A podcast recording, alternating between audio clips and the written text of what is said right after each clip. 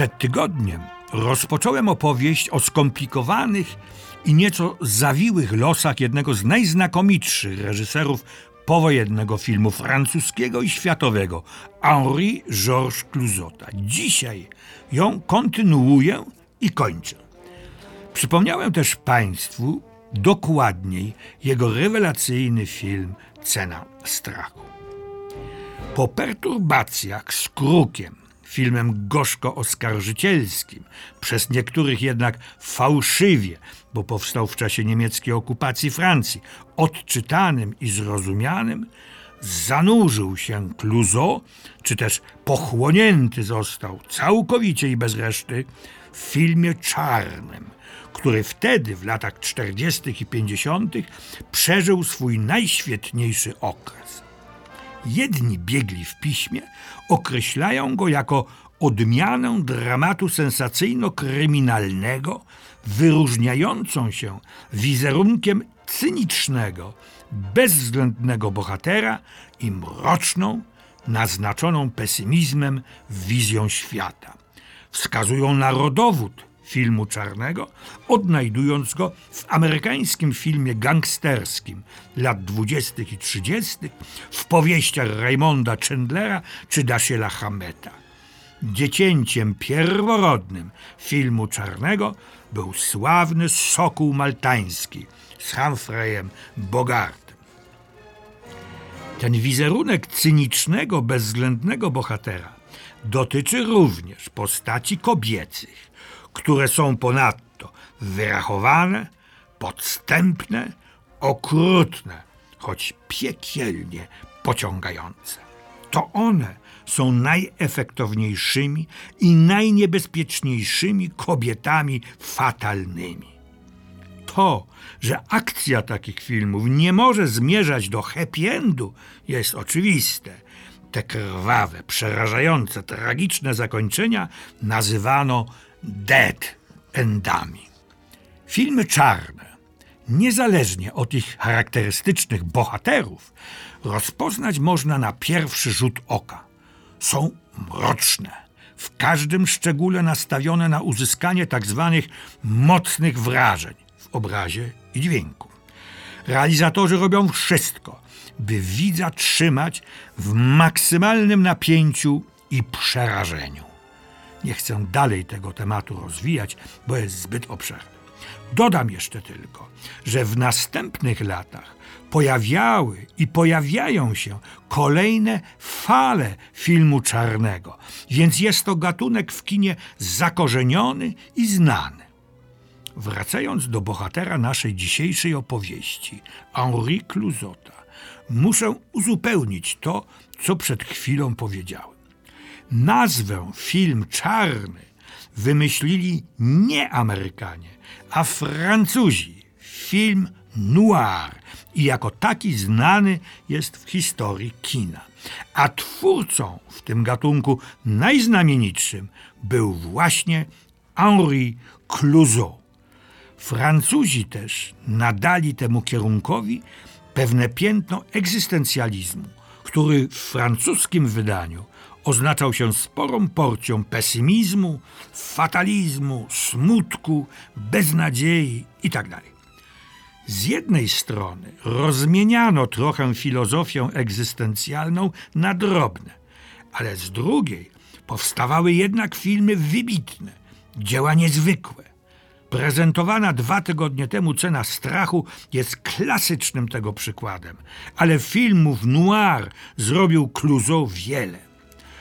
W Kto zabił? psychologicznym kryminale bardziej od samej zagadki interesował go świat ginących już kabaretów i inspektor policji, świetny Louis Jouvet, którego postępowanie jest moralnie co najmniej dwuznaczne. Za ten film Clouseau otrzymał na festiwalu w Wenecji w 1947 roku nagrodę za reżyserię. Następne jego dzieło, Manon, uhonorowane zostało w tejże Wenecji Złotym Lwem. A był to film przepełniony skrajnym pesymizmem, rozpaczą, desperacją.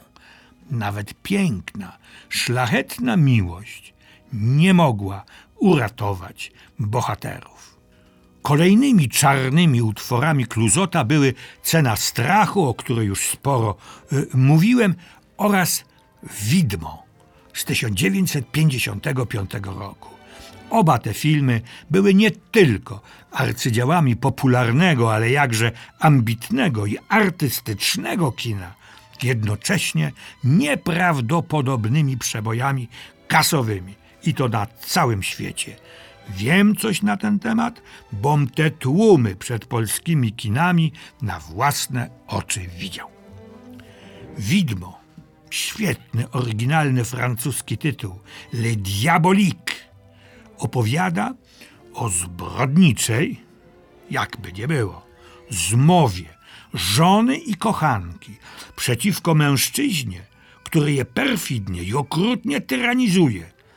To znaczy przeciwko jednocześnie mężowi i kochankowi.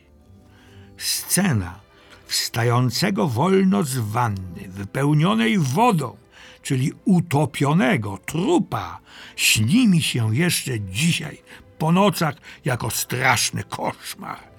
Mimo, że już wtedy, przed pięćdziesięciu laty, dobrze wiedziałem, że to tylko takie filmowe udawanie. Te dwie urocze zbrodniarki, bo film ma też elementy oczywiście czarnego, ale humoru, co świadczy tylko o mistrzostwie jego twórcy. Grają znakomita Simon Signore, o której już kiedyś opowiadałem, oraz, uwaga, Vera Clouseau, żona reżysera Henri Clouzota. Jeśli jednak zacznę teraz jeszcze o niej opowiadać, to nigdy nie skończę. Powiem więc tylko, że była Brazylijką Vera Amado i zagrała w trzech filmach swego męża. Zmarła w wieku zaledwie 39 lat.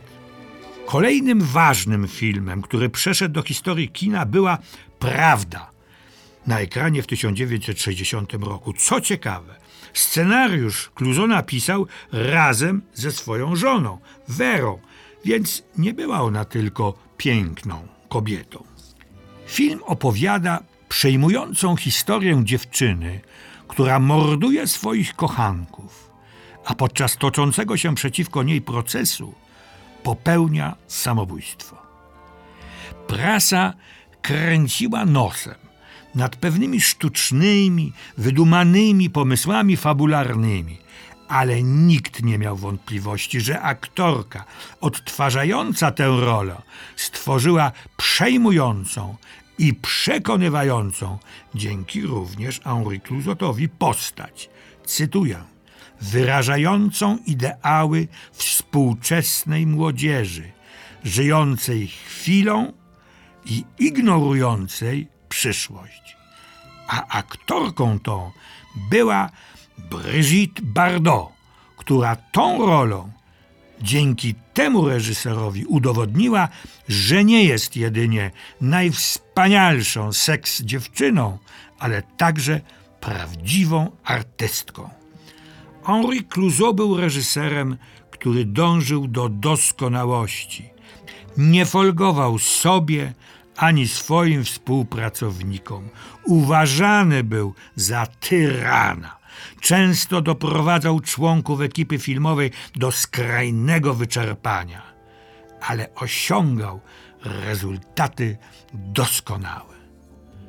Przez całe życie walczył desperacko ze swoimi chorobami. Nigdy się jednak nie poddawał. Śmierć pokonała go w 1977 roku. Miał 70 lat.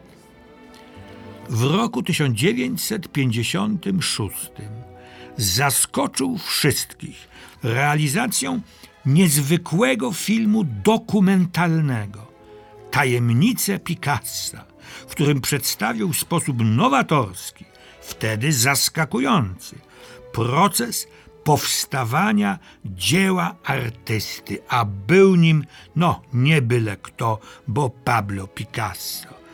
30 lat później rząd Francji uznał ten film za skarb narodowy. Czasami pokazywany jest on w którymś z sensownych programów telewizyjnych. Proszę go obejrzeć. To nic, że jest trochę staroświecki, ale jak wiele można się dowiedzieć o tym, jak powstaje prawdziwe dzieło sztuki.